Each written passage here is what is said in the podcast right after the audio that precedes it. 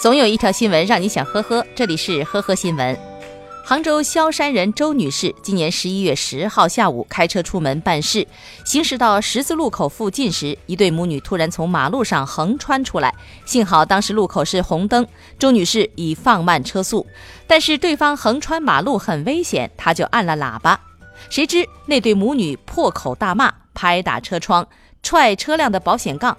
周女士报警以后，对方准备离开，遭遇周女士的阻拦，又联合起来对周女士又是扇耳光，又是扯头发。幸好被路过的民警和路人拉开了。令人无语的是，女子在派出所狡辩是对方先动手，自己是正当防卫，还说自己儿子患有肌无力，你们不能管我，我照顾不了我儿子了。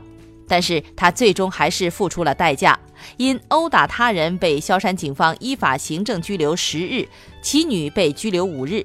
受害人周女士的伤情还在进一步的鉴定之中。二零一七年九月，广东广州市的李某以约五百六十万元的价格竞拍到一套不交集房屋后，取得房产证。十二月，要求原住户陈某夫妇搬离被拒，起诉陈某夫妇。一审判决结果。三十日内，陈某腾空搬离涉案的房屋，并支付占用费。陈某夫妇不服，上诉说因做生意亏本，难以还债，孩子又在上学，才亏钱进行不交集拍卖，成交价比实际价值少了一百五十到两百万元。对方竞拍时应该有心理预期，不能马上收回房屋。十一月五号，广州中院终审改判，撤销一审中要求陈某夫妇搬离房屋的一项。十二月四号，广州中院发布消息称，广州市中级人民法院已依法启动审判监督程序，由该院再审。再审期间，终止原判决的执行。不交集在粤语地区房屋交易中常见，被业内戏为“不着急”，意思是法院只负责拍卖，具体的交接自己搞定。在美容院老板的诱骗下，嘉兴小企业主王女士三年间先后四次前往美国、泰国进行海外医疗，花费近六百万元购买癌盾等号称能提高免疫力、预防癌症的产品。王女士不知道的是，对方在客户分析表中记录了她的职业、年龄和私家车、住宅等信息，性格、爱好、最高消费、家庭病史也被记录在案，还被推算保底消费能力及冲刺消费能力，对阻碍成交的可能因素提出解决方案来进行诈骗。经警方侦查查明，大连斯兰德公司在全国范围内物色代理商，代理商发展下线美容院。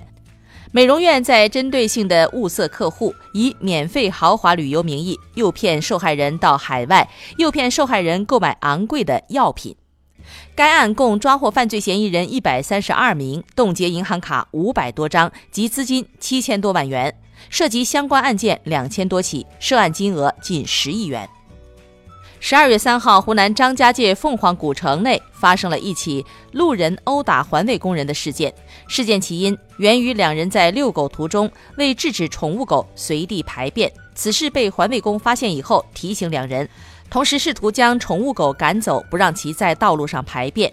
然而，这两人却认为环卫工打了自己的宠物狗，双方争执后发生了冲突。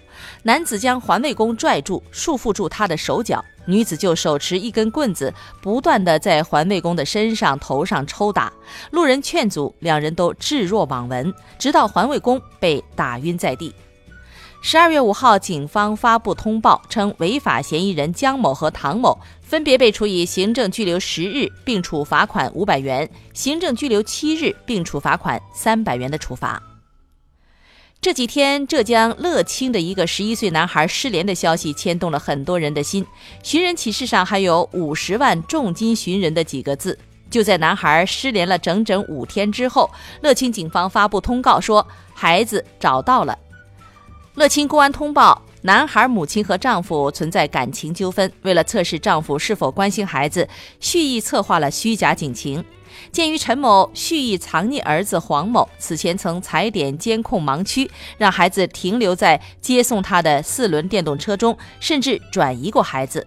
不仅如此，到公安机关虚假报警，且在各方查找期间继续假装配合搜寻，其行为已严重透支了社会诚信和良知，消耗了大量的公共资源，严重扰乱了社会秩序，已涉嫌编造、故意传播虚假信息罪。